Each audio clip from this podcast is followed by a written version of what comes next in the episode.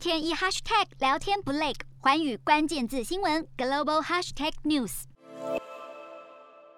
大批民众挤在货币交易所，都希望尽快将手中的土耳其里拉兑换成美元。土耳其央行在十六号宣布降息一个百分点，是连续第四个月降息，基准利率由百分之十五跌至百分之十四。虽然这项决定如预期，不过消息发布后仍然造成里拉贬近百分之四，至十五点三五里拉兑一美元，再创新低。从今年年初以来，里拉已经贬值超过百分之五十，仅过去一个月就贬了百分之三十。有分析指出，这是土耳其自二零一八年以来约三年间的第二场货币危机。上一场危机时，里拉对美元还在保五、保六、保七的程度，现在一美元眼看逼近兑换十六里拉。尽管投资人以及经济学家一再呼吁升息抗通膨，但是坚信高利率引发高通膨非典型货币政策观点的总统埃尔段认为升息是为了讨好土耳其的外资，只会抑制本土企业发展，所以反而应该降息。而新财经内阁正推动以低利率为基调的新经济模式，